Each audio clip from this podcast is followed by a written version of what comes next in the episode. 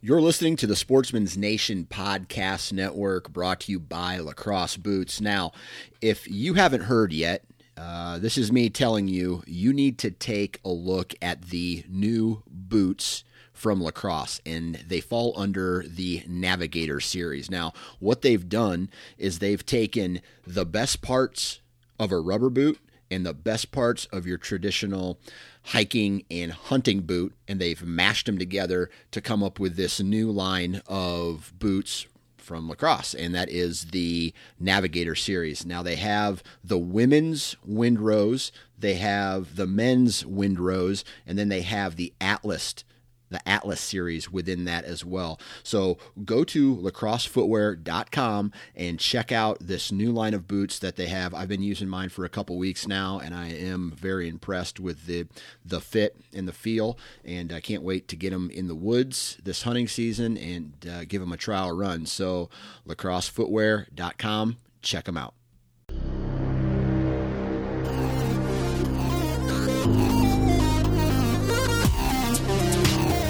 Welcome to the Transition Wild podcast, brought to you by Expedition Archery. I'm your host, Adam Parr, and you're listening to episode number 50, where we talk with Beau Martonik on out of state elk hunting. Hello, thanks again for tuning in to the Transition Wild podcast, the number one source for Western big game hunting.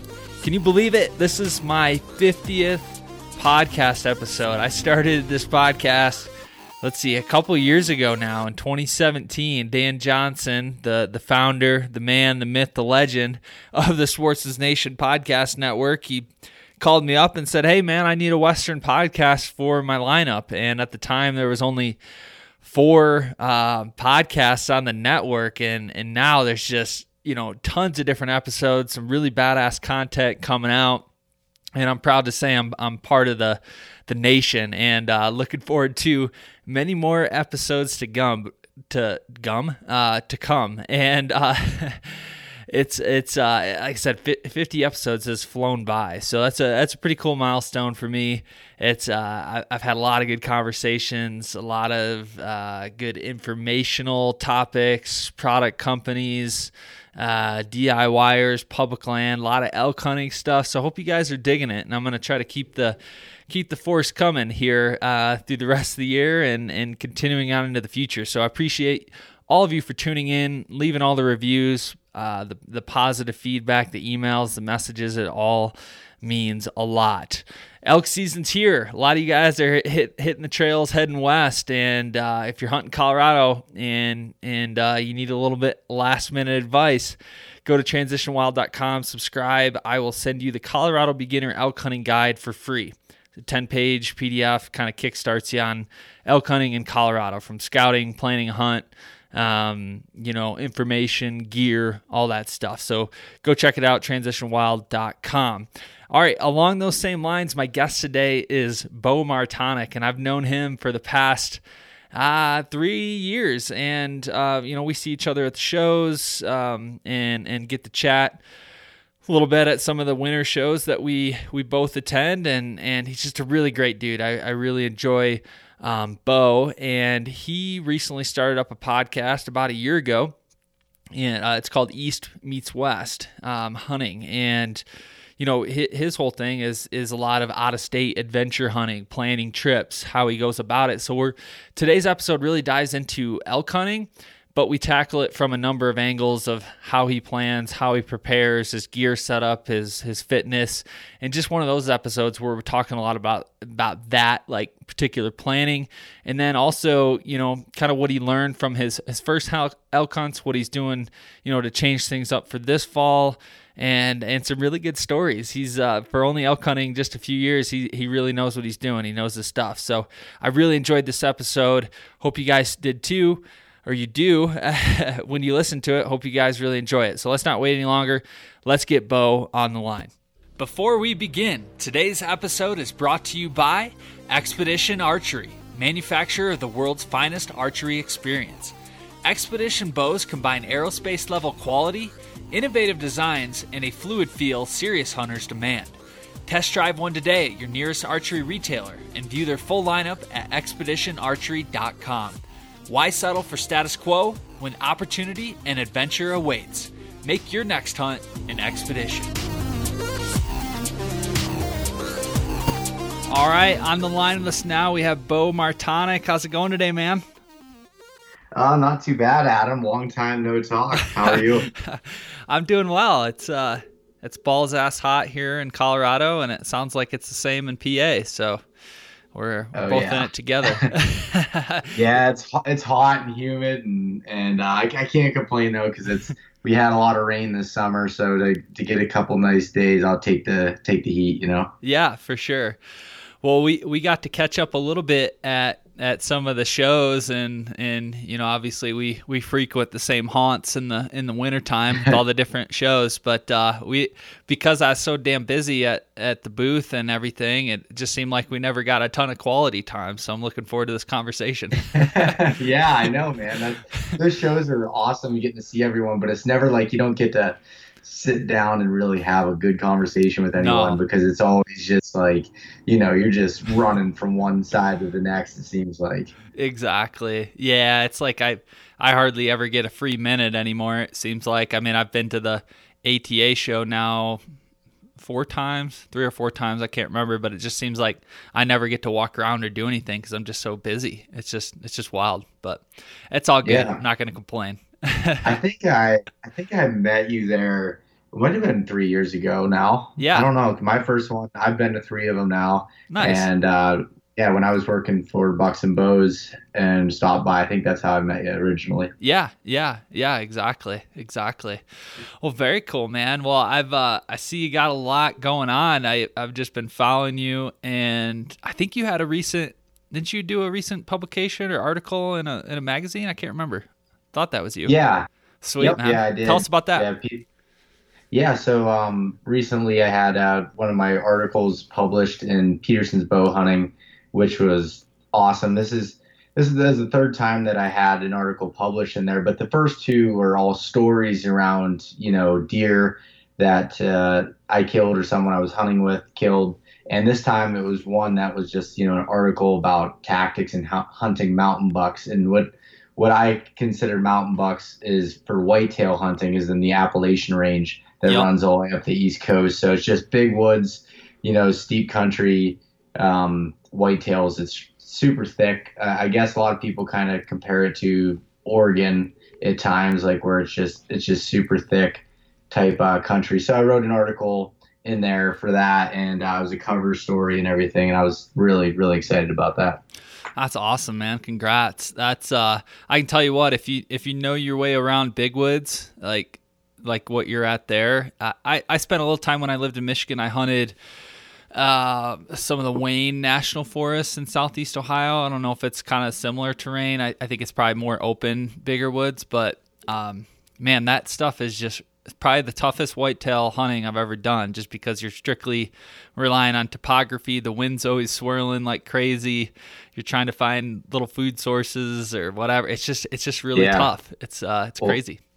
Yeah, that that area of Ohio is very similar to parts of uh, PA. It's it's like uh it's a little bit thicker here, like in and specifically down in like south southern Ohio and everything. It's a lot of you know it's steep and you know narrow ridges with just big oak trees and stuff, but it kind of makes it a little bit more open. Where a lot of here we have just beech brush and, and clear cuts and thickets and everything else that's going on. But there's different parts of the state that do have those, you know, just big giant oak ridges and everything, and they're they're awesome to hunt. Yeah, it, it's it's beautiful terrain. It really is, and uh, like I said, I, I I just feel fortunate. I've been able to whitetail hunt in just a lot of different terrains, you know, from like the flatlands of Kansas to kind of Iowa, where it's the mix of, I would say, kind of Ohio and Kansas. It's just like, you know, got you got both fields and and draws, and then you just got the big woods of like Ohio stuff, and it's just completely different environment. It's really really cool. Yeah, I forgot you were from Michigan. So I mean, I guess the upper part of the state would be similar to what to what I'm hunting in Pennsylvania too. You know, just yep. so yeah, very nice, man. I like it. Well, you're uh you're also uh not fairly new. You've been doing the podcast world for a little while. How long's that been? You've been doing a podcast for like a year? I can't remember. Yeah, it was last July. I started it July first. So yeah, we're just just over a year here. It's crazy, cool, man. Isn't it? It's a whole different world, isn't it? Yeah, I, I mean, as you know, it, it's a uh, it's very time consuming, and it's it's awesome to be able to do though and get to talk to so many different people. So that's that's been great. It really is. I, uh, you know, starting out can be such a struggle where you're trying to get comfortable with everything, and then, then you're trying to learn your equipment and doing the audio levels. It's just like it's, it can be so frustrating, as you know. And then, but once you get yep. into the swing of things, you kind of get comfortable. You you start to get the hang of it, and you really get into your groove. So you're probably at that stage by now where you're feeling a lot more comfortable. Oh yeah, I've I went back and and I wanted to listen to some information from one of the ones I did way back, and it was one of my first episodes I recorded, and I just I like wanted to turn it off because I felt like, like I wasn't you know comfortable or not being myself with talking and everything, and and you know at the time I thought it was okay, but as you kind of progress and get more comfortable and the audio gets better and just yeah it's it's definitely a learning process. I mean, I don't know about you, but I didn't have any background in, you know, sound uh, managing it or editing, you know, audio stuff. So it was like it's just brand new. Yeah, yeah. I was caught in the same boat. Like a long time ago, I did did some stuff in GarageBand with like recording like some guitar music and stuff. But other than that, I didn't really know what what I was doing. But there's there's some days I'm just like ah why am I doing this? This is just such a grind. And then there's other days yeah. you're like, ah, this is cool. I'm glad I'm I'm glad I'm doing it. yeah, man. There's there's it definitely keeps you busy is an understatement. You know, I mean, it, it, sounds simple. Oh, you record, you know, you get someone on, you interview them, then you put it up on the internet, right? That's, yeah, simple. That's how it works. But no, I I, I respect what you do because I, I know how much work goes into it. yeah, right back at you, man. It's uh it's a different animal altogether. Well, that's cool. Um, well, I, like I said, I'm I'm so glad to have you on here, and we can catch up on a lot of things. But um, I, I really want to dive into kind of like Western elk hunting and kind of planning an adventure trip because I know that's kind of your forte. You've you've done a number of uh, you know out of state trips and and you've got some elk hunting under your belt. So I want to I want to pick your brain on that. But um, first, I guess just give a little background on yourself, Beau, just for everybody listening. You know, maybe where you're from, where you grew up, um, how you got into hunting, all that stuff.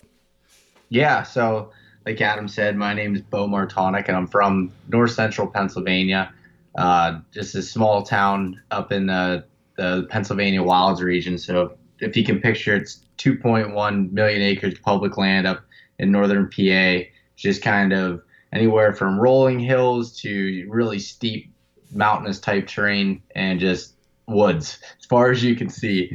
So that's that's kind of what I you know grew up in, and it's been it's been great to grow there, grow up there because I've experienced a different type of whitetail hunting than you typically watch on TV and stuff like that, where it's you know there's no food plots and and all of that. It's just it's kind of like a mixture between western hunting and whitetail hunting, in my opinion. So that's that's kind of how I grew up hunting in that space, and and as I you know got older, I just I just all of a sudden got a bug to want to start hunting out west and and it was really I think it was yeah it was 2016 I just decided this was you know my chance to do it and then I read a book that was um, it's a pretty popular one but Cameron Hanes' book Backcountry Bow Hunting. Yeah. And and that that book kind of got me all in on wanting to do it and I just it was like February and I'm like called my brother and my cousin up. I'm like hey we got to hunt the west. Like this is this is what we like. We should do it. And they're like, all right, you know, I don't know how smart they were for just answering that so quick, but we did it and uh, had no idea where to start, but just kind of started, you know, diving into it and and made it happen. But that's that's kind of like my journey, I guess, with with hunting and and you know going back into, uh, you know, how I kind of start got started into going out west, but yeah, that's that's really cool. It's it's it's crazy, you know, like not like it's not like it's a bad thing if people don't go out of state and, and hunt and if they want to just stick around their own grounds and hunt the same 40 acres or the pub, piece of public land that they grew up hunting that's awesome that's great but like i just always encourage people if they get the opportunity uh, or you know if you really love hunting you need to go on an out of state trip. It could be you know if you're from michigan go hunt the public lands of ohio right next door or you know go do a western mule deer hunt or go out to the mountains and experience that. It's just something about the out of state trip the adventure the camaraderie doing it with friends and creating those memories. It's just something people got to experience. Yeah no it's it's that's so true. And and with uh with the company that i started east meets west it all like I have a tagline. It's, it's how do you define adventure? And yeah, I love that. You know what? Oh, thank you. But what, what I meant with like that is like you can, you know, adventure is really yours to define. That could be, you know, a western trip to the Rocky Mountains to hunt elk, or that, or that could be a trip to Alaska, or that could be just driving 40 miles down the road to a, a piece of you know public ground that's a swamp that you've never hunted before you know like yeah for whitetails or turkeys there's there's so it's all in what you you make of it and what you have the time and the resources and stuff to do so that's i i love just going to different places like i think i'd be i think i could be more uh, I guess successful at times if I would just you know stick to the same things. but I just I just love like just kind of just bouncing around and going to different places. Yeah, it's it's so fun. It some of my best hunts have been just hopping in the truck and and bringing a tent and some of my gear and a cooler and just going solo and and uh, hitting some public ground and trying out those new areas. It's just you don't have to spend a ton of money. You know, it doesn't take a ton of effort. You just go do it, and that's what I encourage people to do. And I know you do the same thing, so that's really cool. Yeah, no, that that was something that took me a little bit to learn too. Was like I, I thought, you know, that was out of reach for me to go on a Western hunt. Like it was going to cost all this money. And don't get me wrong, you can make it cost a whole bunch of money. Yeah. And and sometimes I do when it gets into the gear side of things, but you don't need to. Like you can you can come up with you know a, a, budget and you know I've, I've broken it down before to figure out you know what i could do from a minimalist level and still be able to have an amazing experience and it's it's pretty cool yeah especially you know when you start splitting some of those costs uh, a couple ways you got a couple buddies with you um, you know, saving the saving some gas. You can, you know, if you're if you got to stop and get a hotel, it's not too bad. Um, you know, you can split the the difference on maybe if it's your first time, maybe you can split some gear items. Like you maybe only need one like Jetboil and you know one of this. So. Uh, I know that's a good way to kind of kind of save some money. Is just going with some friends and, and getting a group together. Oh yeah, that's that's huge. I mean, especially coming from you know the east going out west, it's like the gas is gas is you know more than tags cost for the most part. yeah, yeah, which is which is crazy. It is, yeah, yeah. Fortunately, you know, for me, the the tag in Colorado for elk's only like fifty bucks. So I. Oh. Whereas, what what was your Montana tag? They do like something different. You hunted Montana, right? No, actually, I've never hunted Montana before. Oh, okay. Well, I've had I've hunted Colorado. Colorado and, okay. Yeah, and then just and I'll be going to Idaho this year, but I have not hunted Montana. Got it. Got it. Well, I know I know non-resident tags. Wasn't it? Isn't it like six hundred fifty bucks or something like that for uh, either sex archery for non-resident? Yeah, for yeah for Colorado, I think it was six fifty six, something like that. Yeah, it came out to the first year I was out there it was like six thirty six, and it changes a little bit, but yeah, it's it's uh then if you end up getting a deer tag or a bear tag and you top it all off, you're you're pushing that thousand mark. yeah, it can add up real quick. Um, yeah. So what? Uh, so like, so you got eh, your brother, another buddy, um, got this group together, and and I guess what what were kind of some of the initial steps? Like, what? How did you decide maybe where to hunt, when to hunt? Why'd you pick Colorado? Um, what were kind of the initial planning steps in your whole process? Yeah, so I mean, the way I did it then is I'd, I'd, I'd recommend doing it a little bit differently, but I'll, I'll kind of go through both scenarios here. So when I first started, I didn't know where to go, so I just went right to forums like everybody does. You Google search, I'm gonna elk hunting out west, you know, do yourself elk hunting. Yeah. And you can get down some serious rabbit holes with that. But what I did learn from there was that Colorado had a lot of public land over the counter opportunities, and it was also the closest drive from the east. That's what, you know, those things yep. brought to me. I'm like, all right, uh, we're going to go to Colorado. And at that point, I was just starting to get into like podcasts, and there was a couple of them uh, back then I, that I listened to, and that you know kind of started helping me out. But what the the real the biggest thing was is because I was really scatterbrained. Like I had a whole bunch of information that I was getting from all these places, but didn't know how they all fit together.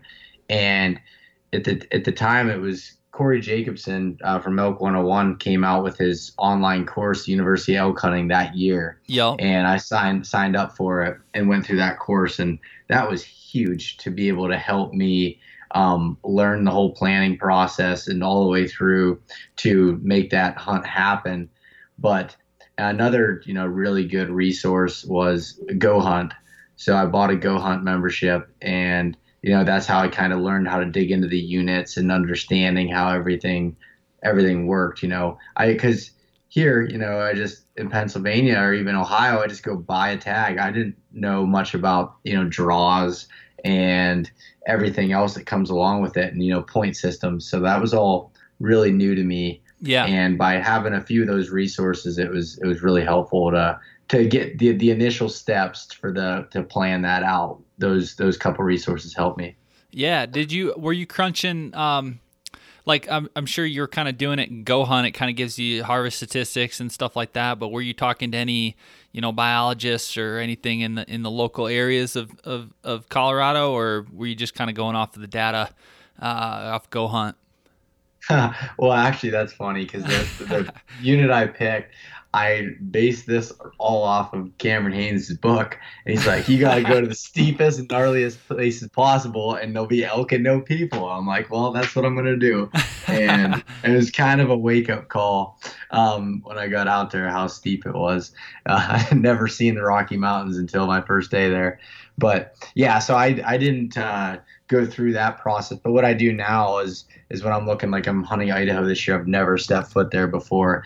I I do look harvest uh, percentage is a big one that I look at, as well as like bull to cow ratio if we're talking you know elk hunting, and there's a you know a few different things there. Percentage of public lands, just kind of looking at the map, seeing what kind of terrain it is. You know what what I'm looking to get out of the hunt, and um, I usually be able to pull that information from Go Hunt, and then once I you know figure that out then I'd jump over to onX and Google Earth and kind of start looking at the land a little bit and, and figuring out like the the nitty gritty, you know, specifics of the hunting area. Yeah.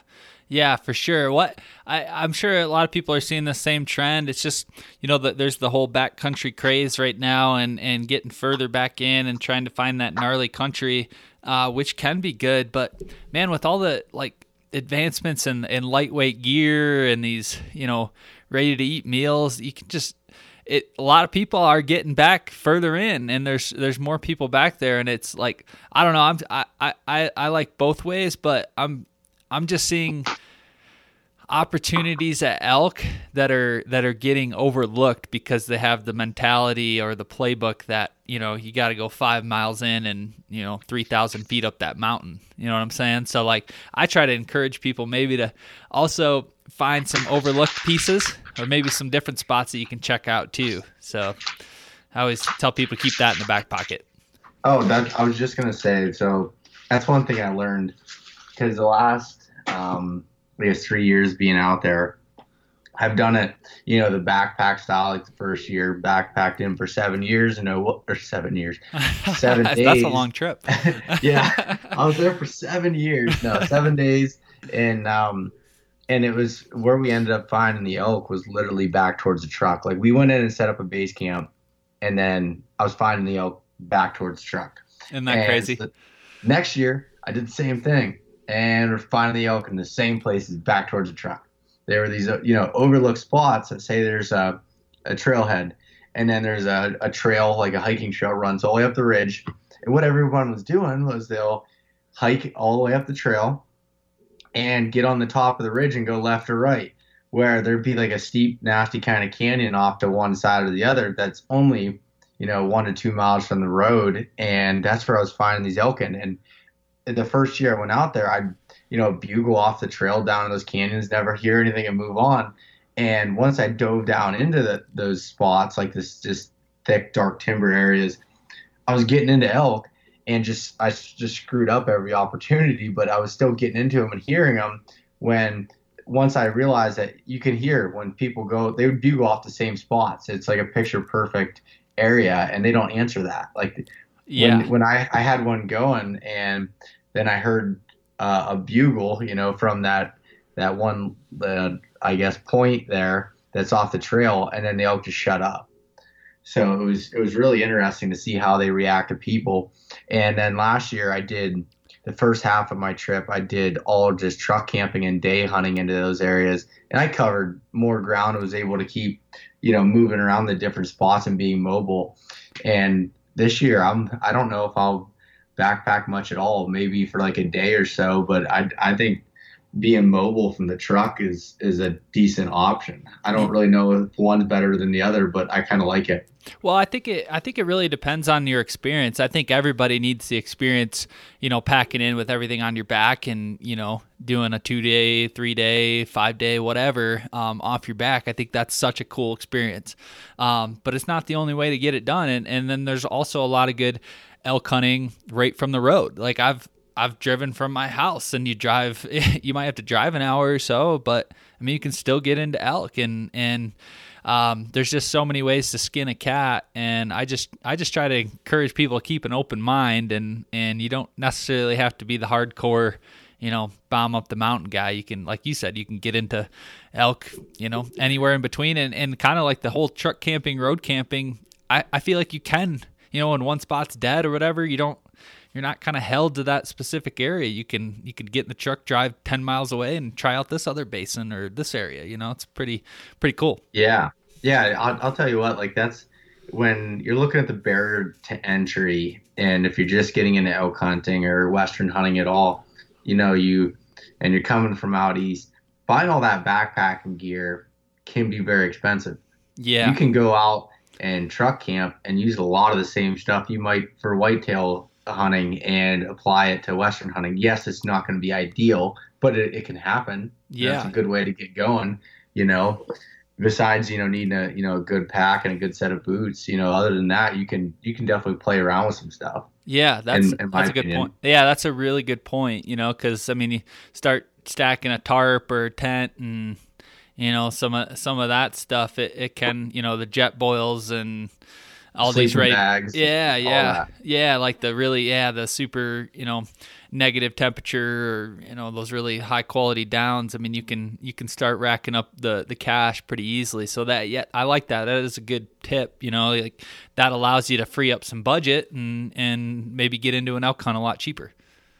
Yeah. No i i i completely agree with that. And it's just it's it's just i i didn't think of that when i first started doing it like I just thought you had to be, you know, super hardcore and going back in. And don't get me wrong, that stuff is fun. Like yeah. I, I that's a whole different type of experience, but you can still have an amazing experience from the truck, yeah, or whatever, and have those luxuries because.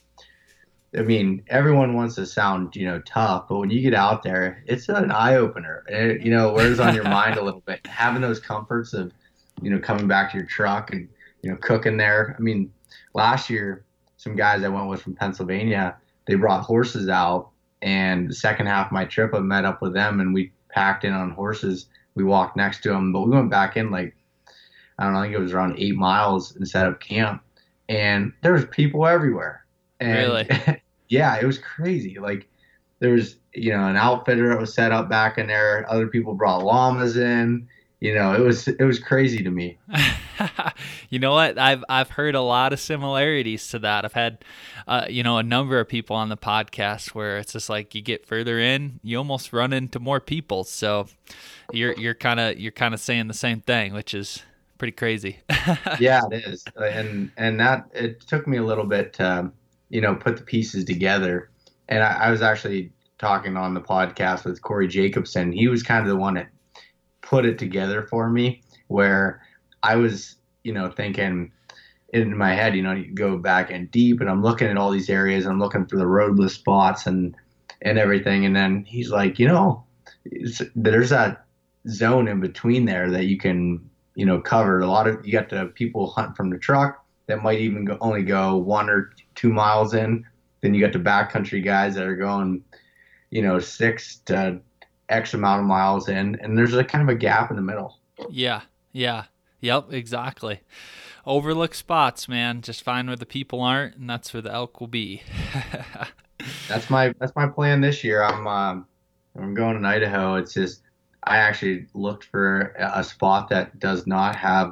I mean, the unit does, but the area I'm going to does not have like a big wilderness area. There's not like giant tracks of, you know, being able to go in deep. And I'm just hoping people overlook it because of that. You know, it's kind of when you pull up a map, it's not a spot that jumps out at you. Yeah, yeah. No, that makes a lot of sense. So is that, you know, maybe how excuse me, is that maybe how some of your hunt planning differs from maybe Colorado the last couple years to Idaho? Is that more of your strategy? All right, you've got maybe kind of this unit in this specific area. And now you're trying to find maybe some of these overlooked spots, and that's kind of your next step. You're going to start picking the, you know, pieces apart there and start marking spots and potential, you know, areas you want to get into. Yeah. So what I'm doing at first is I'm pulling up I'm pulling up onX first to like kind of see how the boundaries work and kind of figure out the trail systems. And simultaneously, I'll have Google Earth pulled up to kind of really get a 3D view of how everything looks.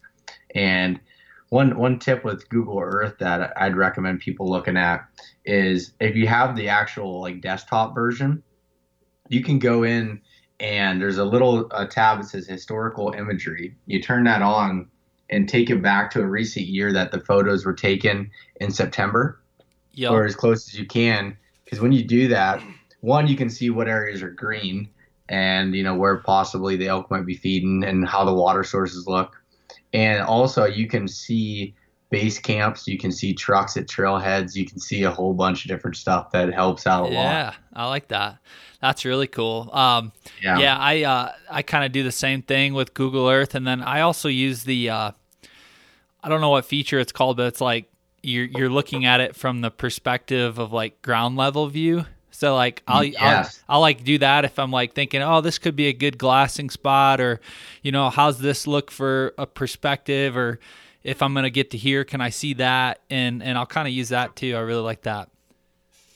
Yeah, no, that's uh, that's that's definitely I like that view too, where you take the little person and kind of throw them down the road, and, yeah, and look up, you know, or like I'll go up to what I think is a glassing point, and I'll try to get as low as possible and aim, you know, the camera out on Google Earth and kind of see where what you can see from those areas, and it's actually pretty accurate. Yeah, you know, I've done that in Colorado and then went there.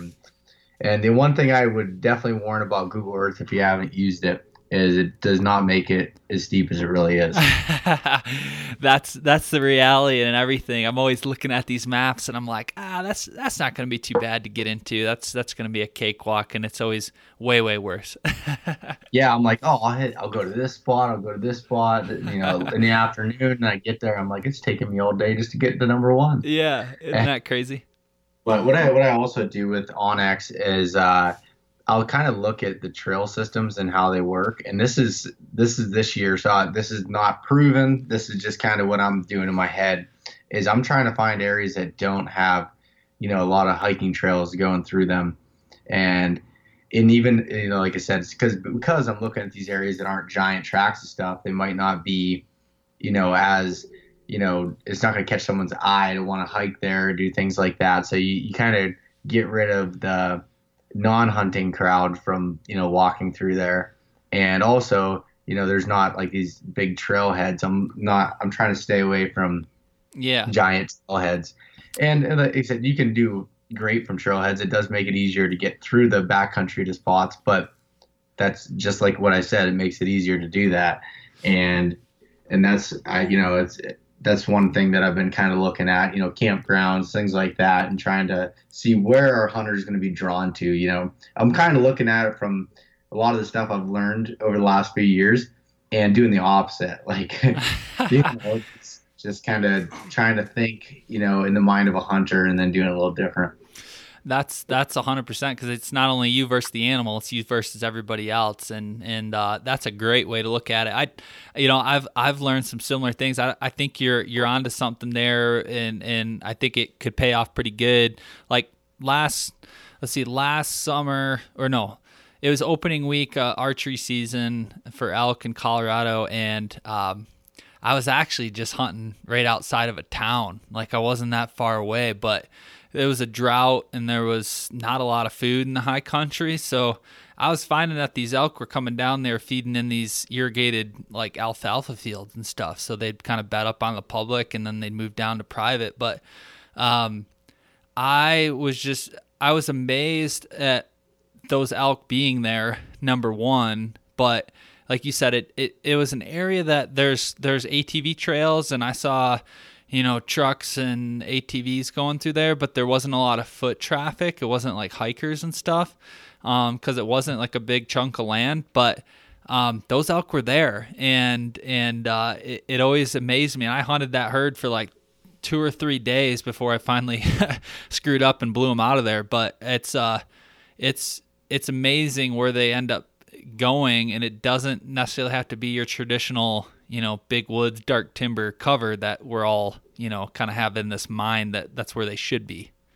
So yeah, no, that's that's that's so true. Like I remember, like I had in my head before I went out on my first trip, like what you know elk hunting should look like like a, a bugling bull coming through the aspen trees and like you know just the and yep. that wasn't you know I've I've seen that, but it's not normally the case. You know, it's normally I find this like just thick, nasty, blow down filled dark timber patch. It's in this you know small steep valley, kind of off the beaten path, and you know that's where I end up getting into them, wondering how they even travel through there. But yeah, it's it's it's, it's interesting. It is. It is. So so what it, what's going to be like your go to strategy? It sounds like you've got you know a number of these kind of areas picked out, but what's what's going to be your strategy day one when you get out there? You're going to spend a day or two, you know, a day driving around, glassing, you know, just kind of looking at the pressure, maybe other hunters. Um, what's going to be your kind of, you know, show up, this is what I'm going to do strategy? So, what I'm kind of thinking, I mean, this is subject to change, but what I'm thinking is to get like used to the um, elevation everything, I've learned from experience not to go too hard on the first day you know, and especially coming from, you know, 2,500 feet elevation, you know, going to 10,000 feet, it's a huge difference. So getting there in the first day, or at least the first, you know, until I start feeling comfortable, you know, maybe doing some glassing from the truck or just, you know, a, uh, you know, a short hike or something just to kind of get yourself warmed up. And, and yeah. that might include, you know, I'm going with a couple guys, depending on if we take you know, I will probably just take one vehicle, but maybe, you know, driving around a little bit and seeing, you know, where the people are and everything else and just trying to get an idea for the layout of the land. You know, even though I feel like you get a pretty good picture from looking at maps and Google Earth and onX and everything, you, you don't get the full experience until you're there. So that's that's something I think I've made a mistake in the past doing is I just, you know, had a predetermined spot I'm just going into and sometimes when you have that in your mind, you're not hunting the elk where they are. You're just going to where you think they are. Yeah. And that's, you know, not always a, a good plan of attack. And I mean, last year, I, the first day, we were truck camping, but we hiked like 12 miles the first day, and that was way too much. I got super sick. And because it was, you know, I went straight from driving all through the night, you know, 24 hours or 27 hours, whatever it was, to you know just hiking up to I think it was the highest I got was almost twelve thousand feet. Oh, and wow, that was not not easy to do. So that's some, my my advice would be is kind of take it a little bit easier on the first day, and you know plan that into your trip if you can to have that extra day or so to kind of get the feel for everything. Yeah, that's that's huge. I see I see it a lot too. I I see a lot of non-resident hunters come out and they just you know, burn. They don't. It's not like they're dead, but they definitely do burn themselves out on the first day. And I'm, you know, I'm guilty it, guilty of it. Everybody is. It's almost like there's so much adrenaline running, and you're just so excited, but uh, you gotta gotta pull the reins back and and and be smart. You know, this is a this is a week hunt and you're in it for the long run. It's not only a physical game, but it's a, also a mental game. And if you wear yourself out physically and, and after the first day you're hurting, you know, that's going to wear on you mentally too. So there's something Yeah. That. And you don't just recover, you know, because you're going every day. Like you're, once you like really drain yourself right off the bat, you're kind of screw, screwing yourself for the rest of the trip. And so that's that's kind of been my mentality with it. And one thing I, d- I did want to add to the last uh, point when we were talking about the scouting process. So I'm super guilty of overthinking things and over researching to the point of like almost where you can't make a decision. And I heard actually I read something in an article at Dustin Rowe. He's a guide up in um, Canada. Yep. But you know, he, they're like, you know, Dustin, how do you kill, you know, big sheep and all this stuff in these areas that have low success rates, low numbers, all this stuff? He he said, if there's an allotment for tags, then there's animals there to be found, and that's such a good, you know, mentality. You Yeah. know, that's like if I'm going, you know, I'm going to start, you know, try to put myself in the best scenario with success rates and bull to cow ratios and all that. You know, that's all stuff you should look at. But then after that, it just comes down to working and, you know, not giving up and, you know, pushing through the best you can. So that's just something I wanted to add. You know, if you're starting to get overwhelmed with planning an out of state trip like that, it, a lot of it comes down to just, you know, putting in the time. Yeah, hundred percent. Yeah, I uh, I recently had uh, Jared Scheffler on the podcast. I mean, obviously he's known more for his public land whitetail hunting, but we're we are talking elk and from his whitetail stuff to his elk stuff. I mean, I don't think there's anybody else on the planet who does it better than him. Who just shows up and and learns learns an area and plays for that day. And he he told he told me in the podcast. He, he he really other than like just kind of initially determining an area and a unit like he doesn't do any sort of digital scouting he doesn't do any pre-scouting whatsoever he he literally shows up often sometimes he doesn't even know where he's going or how he's even going to get there but when he shows up damn well he's he's he's driving you know hundreds of miles in a day and just trying to learn every single piece and and uh, you know just really tears it apart. So there's something to that as well. Once you know you kind of got an area picked out, like you know, there's so many things that can change. Whether it's weather, hunting pressure, food sources, uh, you never know. So I mean, you do got to keep an open mind for sure. Yeah, no, that's that's such a good and yeah, Jared. I've you know had his DVDs now for a while with Whitetail Adrenaline and, and used some of those you know tactics of his that are off the wall to most of the you know whitetail community to hunt and just be aggressive and just figure it out as you go. And again, it, I think we all get in the habit of overthinking things and trying to create scenarios that just aren't there. Like you got to do what's happening. Yeah, hundred percent, hundred percent. And so, like, just to give an example of last year in Colorado, I went to the area I'd been in the previous two years, and the high country was dry. Like, it was so dry that there was no elk there where they were before they had moved. And it took it took me uh, until six days in before I found elk, and and that was just I just kept moving until I found them, and then where I ended up getting into bulls and having opportunities. I went from hunting them at like 11,000 feet down to 7,500 in a completely different unit.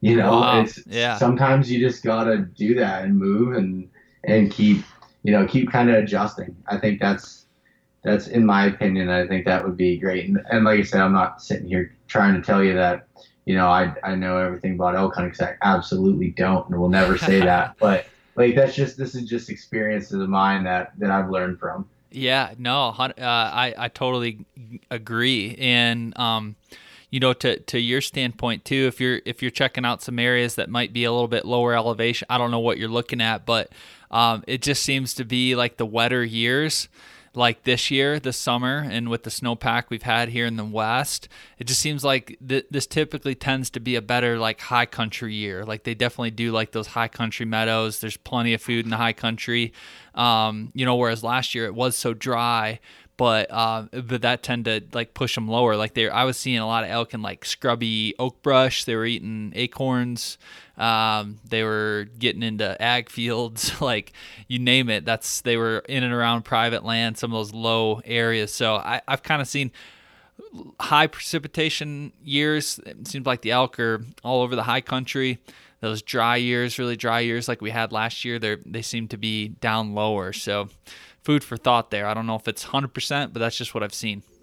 Yeah, no, I, I, I couldn't agree more. I mean, that's where we ended up you know, seeing elk in the first spot, all the low spots where they were was private land. So I had to change and go to an area that had some lower country that was still holding water, you know, and beaver ponds and, you know, streams and stuff that had more water lower. And that's, it's just uh, adapting to what the situation is. 100%. Very cool. Well, let's talk a little bit about gear preparation. What, um, what's what's kind of that look like for you? I, I know you've went in uh, to a couple hunts now, but as far as like your gear prep, it sounds like you went through the whole backcountry thing, so you got the tents and stuff. But what are you bringing this year for more your um, truck camping, road camping sort of thing? What's that look like? Yeah, so first, I, I would definitely say no matter what gear you're taking, get familiar with it, and that's a big part of like my summer is I'll go for hikes around here in the national forest and everything, and just pack my bag like I would for elk hunting yep. and get used to how I'm packing my bag, where I'm putting things. So it's second nature. When you're in the dark, you're tired, you're wore out, you know, on a hunt, you know where everything's at and how it works. Because when when you get in a scenario like that and things can go wrong, they will. And you need to know how your gear works, where your the strong points of them are, where the weak points are, and just getting familiar with that is, you know, better than you can go out and spend thousands of dollars and stuff. You don't know how to use it. You just pull it out of the box, and you're going to be in a worse case scenario than if you have cheap stuff that you know how it works. Yeah. And I, I think that's like the one thing I wanted to say up front. But as far as what it's looking like for me, I'm going to run uh, a bag this year. I'm going to run a, a Sitka Mountain Hauler 4000, a little bit smaller um, bag than I'm typically using. And so it's capable of hauling meat because that's going to be important, but I don't want to be carrying a lot of stuff. I'm going to leave my cooking stuff at the truck. And I'm going to, you know, I'm just not going to bring my sleeping gear with me. I'm going to, you know, keep it pretty light and, you know, keeping, uh, you know, my kill kit in there with the with game bags, knife, all of that. And, you know, first aid kit, plenty of water. I'm big on bringing a lot of water. I I don't know if I just I feel like I drink like a fish, but oh, being too. hydrated is like is huge. You know, I I easily go through you know four liters of water in a day. I fill up a three liter bladder and an Nalgene, and I end up you know filtering more water in that Nalgene for cooking and and you know other stuff as well. So it's probably closer to five liters in a day that I you know go through there yeah, it's crazy how much water you suck down. I I found it doesn't matter what I'm doing, and, and doesn't necessarily matter how full my my my uh, Nalgene is or my my uh, CamelBak is. Like if I if I come across a nice creek crossing, like I'm stopping to fill that thing up because I just blow, I blow through the water too. It's crazy. Yeah, it is. I, am always like, yeah, I always want my stuff full, even though it makes it heavier, and and I operate so much better being hydrated. yeah, so. yeah. Well, I uh, I, am also on the same page as you as far as kind of like uh, downsizing a little bit on the pack. Like, you know, it's that that that first initial elk you're the beginner elk hunter and you think you got to have all this stuff and that means you got to have a bigger pack and you got to plan for this hypothetical scenario and you got to have this for that. And you know there really is something to uh, you know, really streamlining your setup and, and really going minimal. And, and that's what I've done. I've, I've just really, I still have a frame hauling pack. I can still throw a quarter on there, no problem. But, you know, as far as what I bring day to day on my hunts, it's, it's really, really uh, shrinked quite significantly over the past couple years. yeah. I mean, I, my second year out there, you're going to laugh at this, but like my pack with water and food and everything in it for seven days, weighed 72 pounds. Wow.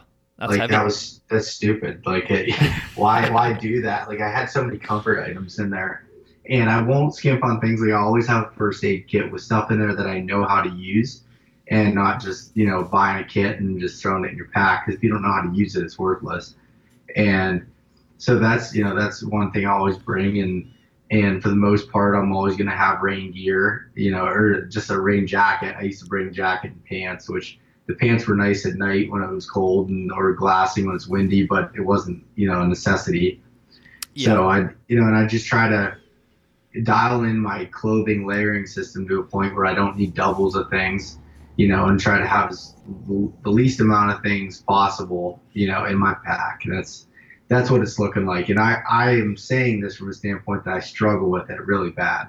So just note that it's it's tough. You always want to throw things in, but there's so many, you know, gear lists and stuff you can learn from out there. I'd recommend anyone, you know, checking them out online. I have mine up online. I I've learned from people like Brady Miller and uh, you know the the guys at Exo Mountain Gear have a really good website set up with a bunch of different pack setups.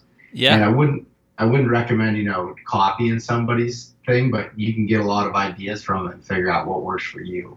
Yeah. And Certainly. you know, and, and, and the thing is, like, if you forget something or you're, and it, it you take something in and and you have a problem, in reality, you're never really more than, you know, say at the most eight hour hike back to the truck. That's that's putting like worst case scenario in my opinion, but like for the most part, you can get back to your vehicle. Yeah. If, if you need it to yeah. to safety or your comfort zone. So that's the way I'm trying to look at it you know, this year is is maybe I'll have extra stuff in the truck, which I definitely will, but not bring it with me all the time. Yep. Completely on the same page there. And like it it's elk hunting. Like if this if this was something where you're doing a drop camp fly in on a super cub into the the you know Alaskan wilderness for for a 10 day trip that's you know every ounce matters every pound matters. Every little item you take, you know, needs to ha- serve a purpose. And I think that's where, you know, weighing out everything and doing your gear lists and, and really getting into every single detail matters. For the average elk hunter, especially if you're truck camping and you're doing these day hunts, you might do a 10 mile loop and end up back at the road. Um, you know, like you said, it's it's there at the end of the day, or you can hike a couple miles out and, and go get it. Yeah. Oh yeah. That's that's so true. And and like you said, it's it's easy for us to overthink it. And gear's one of those things that you know, and myself included, you go down rabbit holes on when a lot of times you don't need to. Yeah. Yep. Exactly. And nope. and as far as like the so to just as far as like the there's like three gear items that like I think are like super yeah important. And you could probably throw a fourth one on there, but for elk hunting specifically, I think having a good pack that you're able to haul out meat you're comfortable with is is really important. The, the first year I went out, I bought a pack. It was a good one, good name brand, but it was like the most ultra lightweight one possible, and it failed on me, and that was a problem. So I, you know, I had I had straps break. My cousin bought the same one. His main buckle on his hip belt snapped. Oh, geez. And yeah, and then my I was cinching it down, the bag itself ripped, and it was just not a good situation. So, like, so I, I think you know having a good pack when it's good quality and and build and and kind of like goes in between lightweight and heavyweight, just you know a quality built pack that fits you, that's you know set yeah. up for you. Yeah, and you've tested, and then you know. Yeah, exactly, and and then you know boots that fit you too. So whatever it is, you can't I'm not going to sit here and recommend, you know, one brand or, or style of boot because everyone's different. I like a little bit of a stiffer boot myself, and that's, you know, you know, I found ones that fit my feet decently. So making sure you don't get blisters and everything. So quality boots, I think, is a good one. But it's funny because I say this, and the guys I went with in Colorado last year, the one guy Logan, that we always he jokes around. And he's like, "Oh, look at you with all this." You know good gear and he's out there in tennis shoes you know and he's getting it done. So you know it's it's all and you know yeah, what preference. you want but and for me i i like a you know a good boot that i think that's a big thing. And then when it comes down to uh, i think clothing layering systems are huge too as far as and when, when you're truck camping i mean it's not as as important but i still think that if if you can swing it and save a little bit of money you know, buying some quality, you know, clothing systems. There's, you know, a bunch of companies that are out there doing it now that make good stuff and figuring out what works for you for moisture management. I, I don't know if you agree with that or if you have anything to add, but that's kind of some of my thoughts. Yeah, yeah, no, I uh, in regards to the the, the uh, pack, hundred um, percent boot situation same thing. It's it's just whatever your preference is. I've seen a lot of people rock tennis shoes. Um, you know, I, I, actually get a decent amount of emails on that too, where people are like, you know, what should I go with for a boot? And I just kind of like, well, what are you looking what are you looking to do if you're are you looking to hunt more late season where you could be dealing with snow or are you are you more lower elevations where you're going to be hunting in hotter weather um, are you is this something that you're going to be doing multiple weeks a year is it just a week trip every year like if it's if it's in certain scenarios like where you're just going out it's an early september archery hunt like just get some general hiking boots that just fit good or like some you know uh, I don't like shoes because I like the ankle support. You know, I don't like rolling ankles. I've done that too many times, but you know, just it doesn't necessarily have to be the extreme stiff, you know, high elevation hiking boot that's waterproof and all this stuff. Like just whatever's comfortable and and you know, for a couple hundred bucks you could you could have a good pair of boots for sure. Now if you were a sheep guide in Alaska and you know, you're up at 15,000 feet or 12,000 feet and you're dealing with all this this rocks and and you know rain and snow and just all these conditions then yeah you you should probably spend four or five hundred dollars on your boots. Just no questions asked. But elk hunting I think I think you can get away with a lot more. And then as far as the the clothing system yeah same thing. A layering system is key. Uh, you know for Colorado I've actually never worn or purchased any type of rain gear anything that's ever happened, it's usually like an afternoon, like, you know, small shower or something, or a thunderstorm might roll through, and I just kind of waited out under a tree.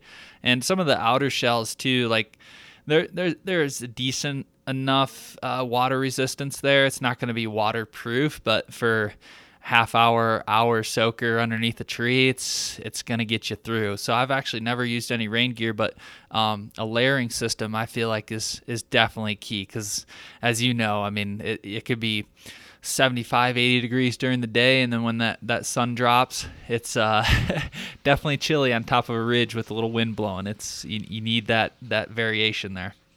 Yeah i mean i've been in my tent when it snowed six inches, you know, overnight, and then by the, you know by noon it's up to 70 degrees again. Yeah. So like being able to take things off and kind of, you know, and and do all that with a good layering system, I think is definitely important. And and like you said, everything's fit for use and what you're doing, like with the boot situation, or like if you're hunting an area that has more open country, then optics might become a really big, yeah, you know, thing for you.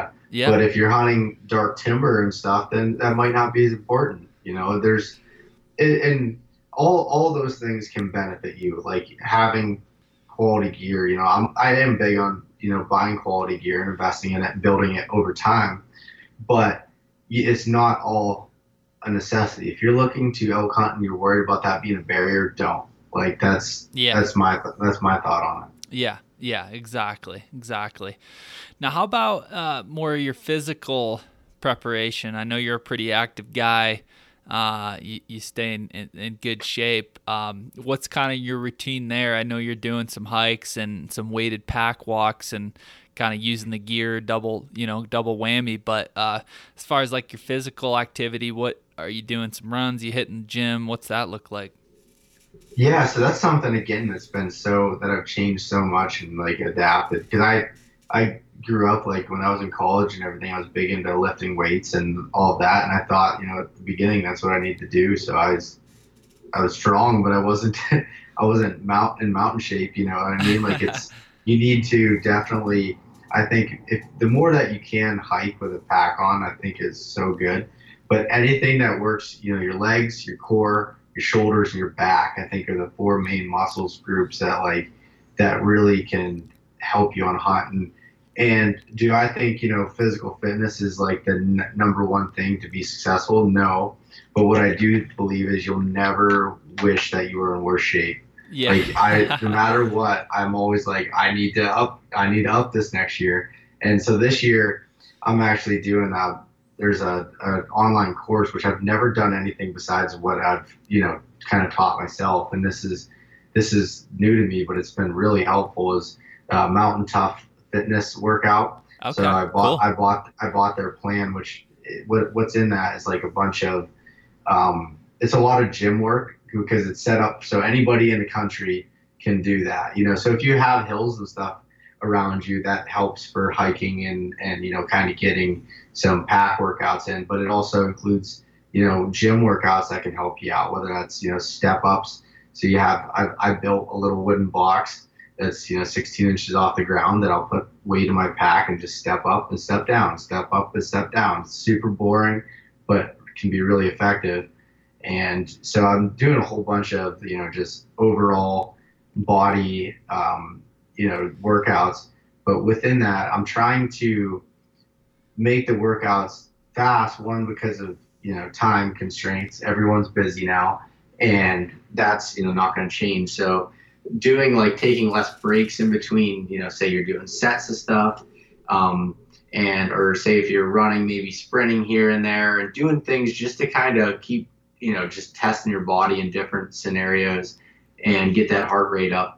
I think that's been helpful. And I was just in Colorado this past weekend hiking, and it was I felt so much better than I did in previous years, and and I I definitely think that'll that'll help me out in one way or another. Because when you get, you know, as you know, as you get late in a hunt and you're hunting, you know, you're on day five, six, seven. It's a lot easier to quit, you know, if you're not in good shape because what that does is it goes right to your mind, and once your mind says you can't do something, you're kind of screwed. When you have yeah. that, you have that confidence in your head, if you know you're in shape, you're feeling good, then I mean, confidence is everything with it, and and I think that being in good physical, you know, shape can help that a ton. Yeah, yeah, exactly. And I I try to tell people just to be well-rounded too and and whatever whatever you're capable of, like you said, like whatever you can do now is only going to benefit you. You don't have to be the Cameron Hanes, although, you know, he's badass, he gets it done and yeah. that's a, an awesome way to do it, but you don't necessarily have to be on that level.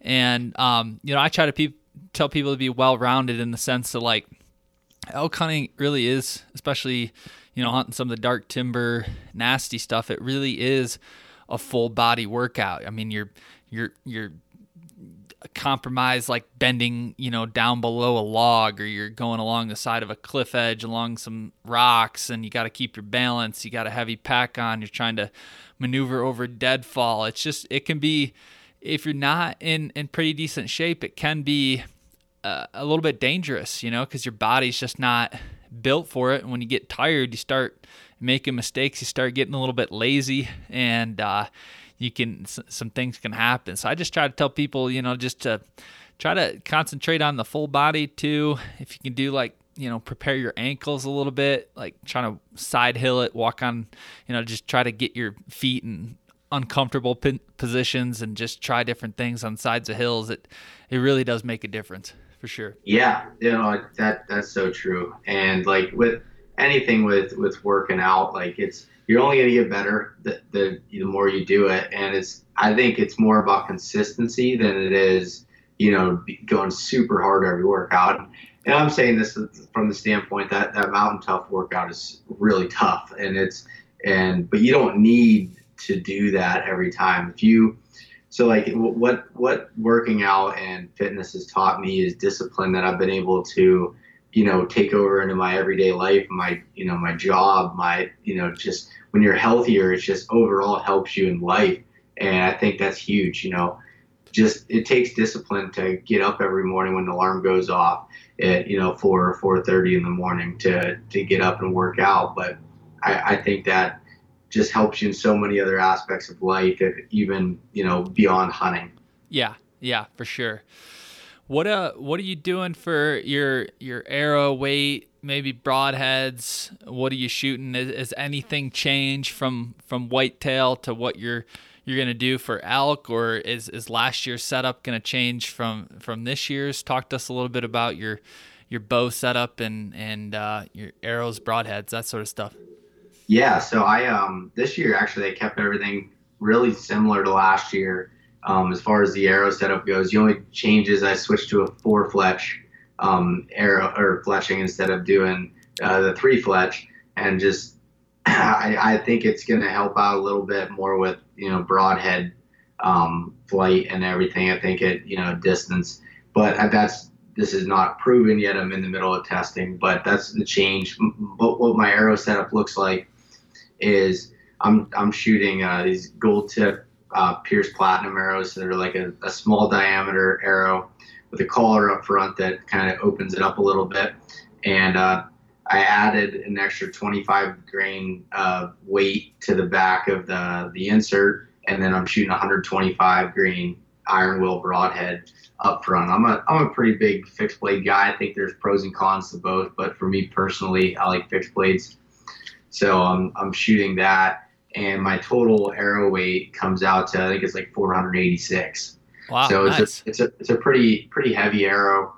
Um, it flies good, and I use the same arrow for whitetails. I I just I believe in I want to keep consistency across the board, and I you can definitely get away with a lighter arrow for whitetails, but for me, I I do want to still and with running like say the iron will up front, you know, you don't always make an optimal shot. And if I hit a shoulder, I hit you know a rib at an angle or something, I want to crush through it and I want to have the best opportunity possible. So that's how my that's how my arrows are set up. And what, so that you know the the con to that is the speed of the bow. So my bow, I'm shooting a, a Prime Logic CT3 uh, this year, which I shot the Logic last year, and it's shooting at like 267 feet per second. That's not very fast. It's not crazy fast, but it's fast enough. And I know that that the penetration and everything that I'm going to get out of it is great. So Yeah. that's kind of what my what my bow is, and I'm running a, a Spot Hogg uh, Fast Eddie XL sight. I've been using that sight for four years now, and it's a double pin, which I love. That I, I've always been a single pin guy, but there's you know the cons to keeping your pin set in one spot because you can't just adjust it usually on the fly. So the double pin helps because I can leave for whitetails. I leave the top pin at 25 yards, and the second one comes out to like 38 yards. So that covers like all my whitetail range. I can aim, you know, kind of figure out where to aim from there. And for elk hunting, I leave the top pin at 30 and my second pin's at like 42. And that covers a lot of it. And if it's further than that and I'm comfortable shooting, then usually you have time to dial it in, you know, Yeah. to the, Yeah, to the like exact range. So that's kind of, I've been trying to take more of a realistic, you know, approach to that and, and being able to, you know, I, I do that when I'm practicing, you know, I'm shooting a whole bunch of different random yardages and not moving my sight and just figuring out, you know, how learning your bow and just like it is with gear, just learning, you know, how it operates, how it shoots, how much it's going to drop, the whole, the whole bit. So, Yeah. Well, it sounds like it sounds like you got a good setup, man. And and uh, I recently had uh, guy named Jake Bell on the podcast. He's a bow tech and you know worked on bows for years. He's really cool, really smart dude when it comes to archery equipment. And uh, he's just saying he sees a lot of guys come out to Colorado and their setups are just not. I mean, they're just lightweight arrows. Uh, you know, uh, expandable broadheads, just not the the ideal setup, and and and uh,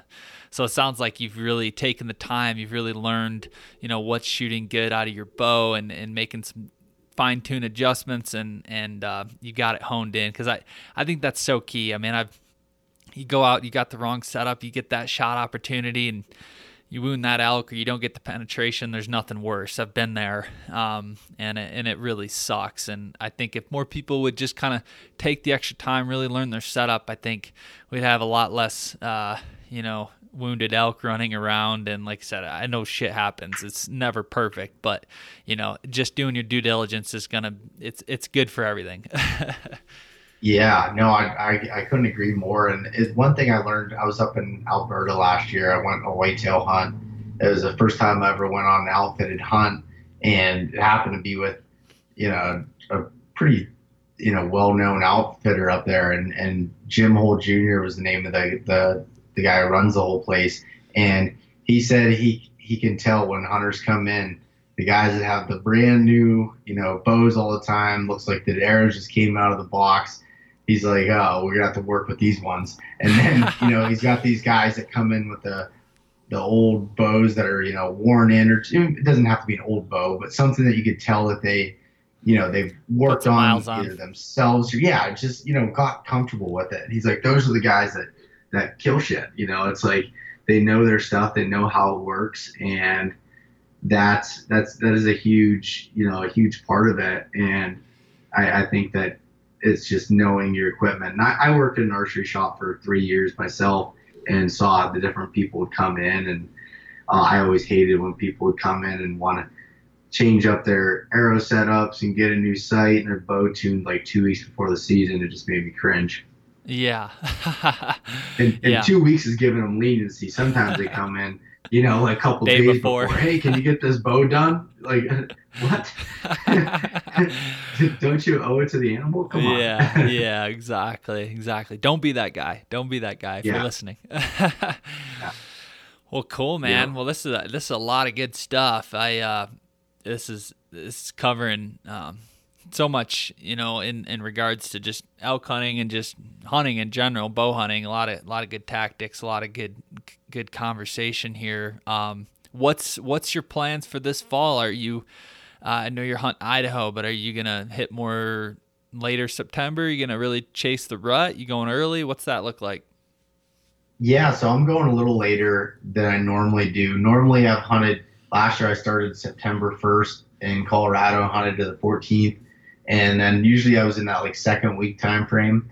And this year, I'm driving out September 11th. Won't won't be hunting till like the 13th, and I'm gonna hunt through like the 20th, 21st, somewhere in that range.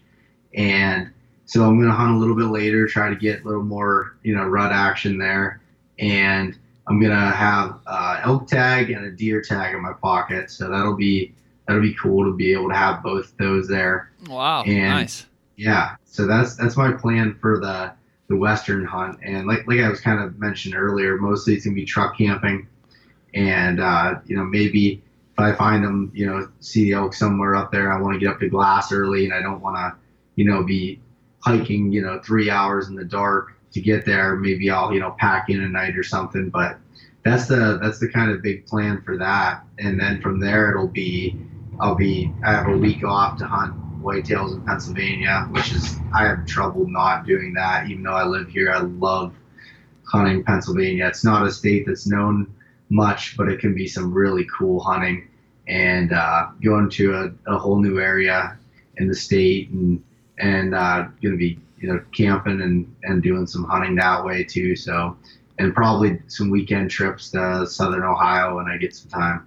Very cool, man. Sounds like a jam-packed fall. And I know, uh, I know you mentioned you were you were just recently out in Colorado. What uh, and you got some hiking in, you got a little bit of exploration. And what what what made you come out this way?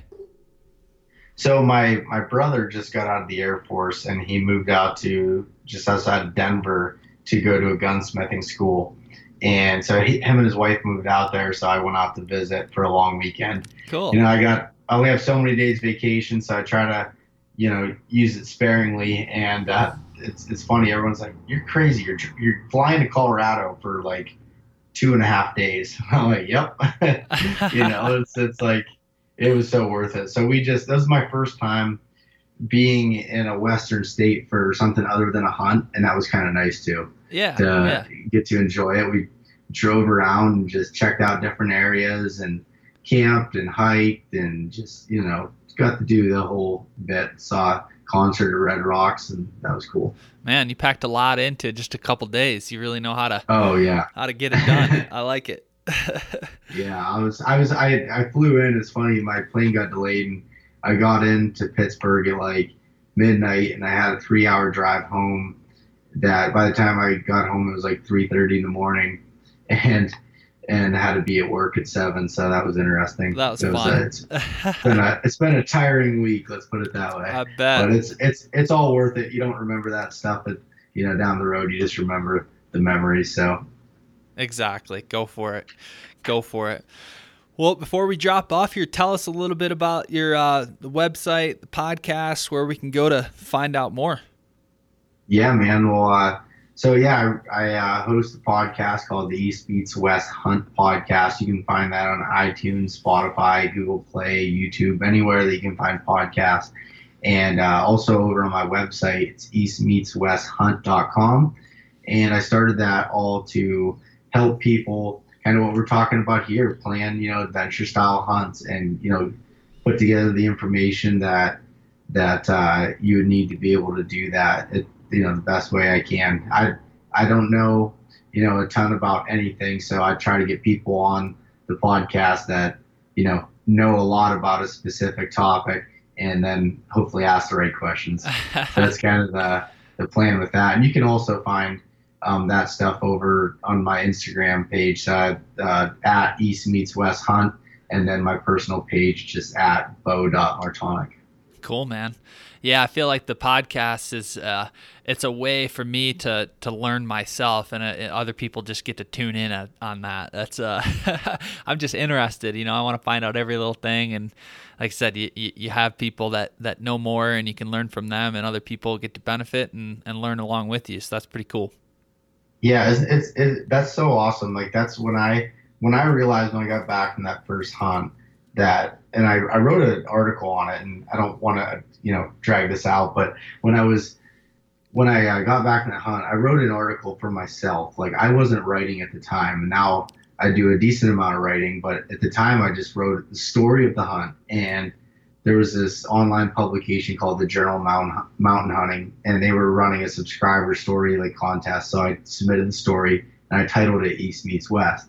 And they ran the story and I, I got a decent amount of feedback from people being like, "Oh man, I wish I could do that. Wish I had your time or money." And I'm like, "Hold on a second.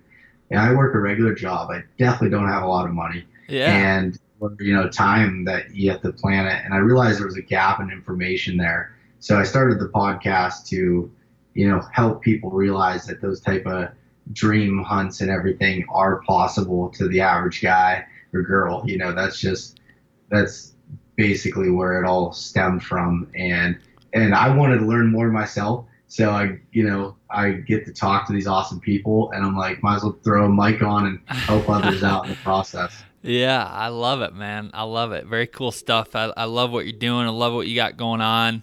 Um, we'll definitely have to have you back on for a, a, future episode and just pick your brain as we we both learn the West, man, and both learn you know more about this stuff. And we'll just we'll just catch up and have some good conversation, and hopefully we can link up here at some point. Maybe I won't see you till next winter till uh, show season, but.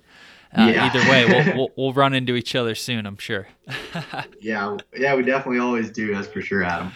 Well, cool, Beau. Well, I really appreciate it. You have a great rest of your day. We'll talk to you soon.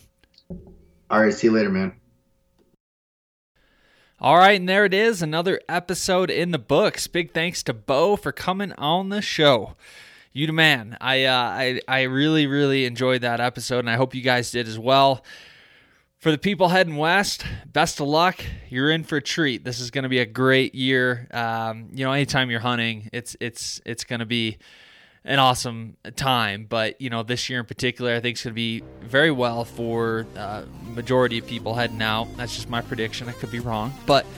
Uh, you know, you guys, uh, when this episode's airing, you guys are going to be, you know, either at elk camp or on your way to it. Some of you guys, so that's that's pretty cool. So hopefully this one gets you gets you fired up and gives you that last little push. And and for those of you who are, planning for next year, hopefully this helped you out there. There's a lot of good information on what Beau does and, and what he does repair, gear, scouting, um, all that stuff. So, really, really, really good information.